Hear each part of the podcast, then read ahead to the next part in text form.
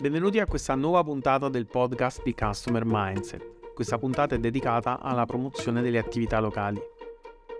La puntata di oggi è su un argomento molto spinoso di cui pochi si occupano efficacemente. Eppure il nostro tessuto, diciamo, commerciale italiano è formato prevalentemente da, da piccole attività, quindi qualcuno dovrà pure occuparsi, diciamo, di questa categoria che è molto molto interessante, però bisogna ragionarci sopra. Quindi proviamo a esaminare il contesto. Attività locali, per esempio fiorai, ristoranti, psicologi, avvocati, negozi di telefonia, negozi di abbigliamento e dentisti. Ovviamente proviamo a esaminare il contesto presupponendo di dover promuovere attività locali che non hanno un sito web, non hanno un account social, non hanno altre sedi. Intanto per queste categorie bisognerà fare una distinzione. Tra le attività ci sono categorie differenti, tutte desiderose di ricevere pubblico presso la propria sede fisica. Vediamo ad esempio Fiorai, il titolare vuole aumentare la pedonabilità del punto vendita, cioè aumentare il numero di persone che, che vanno lì e le prenotazioni, no? magari telefoniche. Negozi di telefonia, il titolare vuole aumentare il traffico del punto vendita, proporre dei prodotti o dei servizi negozi di abbigliamento, il titolare vuole accogliere gli utenti al negozio, il ristorante, il titolare vuole accogliere gli utenti al ristorante o ricevere prenotazioni, specialmente poi se fa pure asporto. Psicologi, il titolare vuole accogliere gli utenti allo studio oppure fare consulenza in videochiamata. L'avvocato stessa cosa, però vuole accogliere allo studio, però eventualmente è disposto a fare appuntamenti fuori studio. Il dentista preferibilmente vuole accoglierli al suo studio. Tutti sono accomunati da una sola cosa, da un solo elemento. Tutti hanno bisogno di persone che vadano da loro. Molta probabilità l'utente ideale, quello che ritorna, abita non molto lontano da loro. Quindi avvocato, psicologo e dentista, a meno che non si tratti di professionisti specializzati in qualcosa di particolare, potrebbero avere bisogno di rivedere le persone più volte nel corso dell'anno.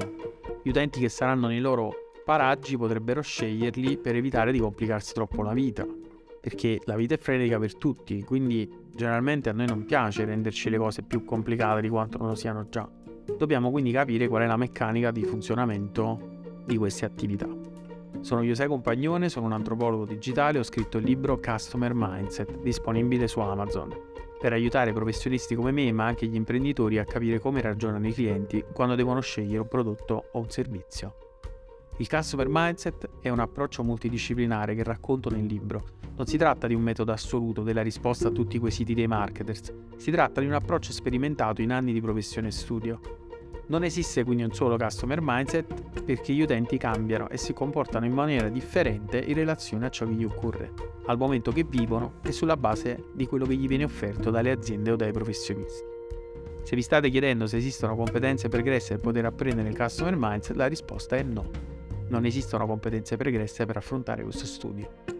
Ognuno può sviluppare a partire da una serie di assunti di base il suo customer mindset, cioè le regole da seguire per capire le persone e coinvolgerle online. Eravamo partiti da qui, la meccanica di funzionamento delle attività, di queste attività commerciali. Tutte le attività menzionate hanno bisogno di clienti, come dicevamo, quindi hanno bisogno di visibilità, di attenzione, potrebbero avere un profilo social dimenticato, potrebbero non avere un sito web, quindi una cosa che accomuna tutti, desiderio di voler avere nuovi clienti. Tutti questi target necessitano di continuità. Le aziende si costruiscono sulla continuità lavorativa, nessuno riesce a fare a meno di un cliente che torna e dovrà compiere tutti gli sforzi per offrire un prodotto un servizio ottimo per aiutare le persone a ritornare. Chiaramente per il ristorante, il fioraio, il negozio di telefonia, il negozio di abbigliamento potrebbe essere più semplice sviluppare una continuità, impegnandosi per offrire un prodotto di qualità potranno quindi far ritornare le persone, assicurarsi un buon marketing relazionale, generare quindi un buon passaparola, ma avranno bisogno di rendere sempre nuova la loro proposta. Perché è difficile tornare in un posto che offre sempre le stesse cose, perché ritornare per un saluto o un caffè? Anche va bene, ma noi dobbiamo vendere, non intrattenere i clienti che non comprano più o non comprano, diciamo, comprano raramente. Per l'avvocato è più difficile acquisire nuovi clienti perché la concorrenza è enorme, bisognerà in questo caso lavorare alla realizzazione di un servizio esclusivo che possa soddisfare una nicchia e non presentarsi come uno dei tanti. Anche generare continuità è difficile, dipende dalla nicchia di mercato.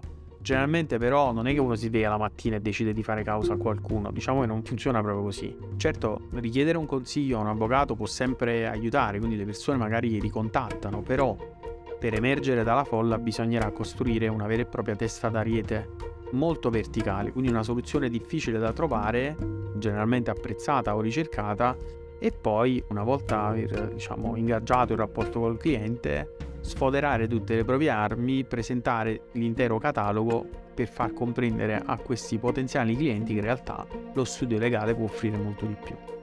Per lo psicologo è praticamente uguale, con la particolarità che c'è sempre una maggiore consapevolezza verso l'aiuto quando si è in difficoltà, quindi un po' questo vecchio tabù sta scomparendo completamente, se non è addirittura completamente sparito. Le persone che non riescono da sole a risolvere delle contrarietà scelgono finalmente di farsi aiutare da un professionista che dovrà essere scelto perché magari è stato capace di generare una proposta che affronta una specifica problematica. Quindi per lo psicologo potrebbe essere più semplice essere attrattivo per trovare nuovi clienti.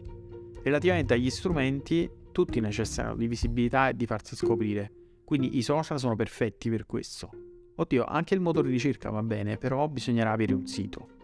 A meno che non si voglia operare in maniera differente. Il consiglio su tutti è quello di usare Google Business Profile, che è la scheda gratuita che appare sulla destra della pagina dei risultati di ricerca di google.it, una scheda appunto gratuita ed è perfetta per farsi trovare da chi sta cercando una determinata attività nei paraggi. Customer Mindset è un libro dedicato al web marketing centrato sugli utenti. Ci sarà un corso online di approfondimento pieno di esempi pratici, utili, suggerimenti operativi, casi studi e tantissima strategia basata su progetti similari già affrontati da me e dal mio gruppo di lavoro. Se non hai quindi cominciato ancora a costruire il tuo customer mindset personale per capire i bisogni dei tuoi clienti, allora ti consiglio di continuare a seguirmi per ascoltare altre riflessioni sul mondo dei consumatori nell'era digitale. Alla prossima, ciao!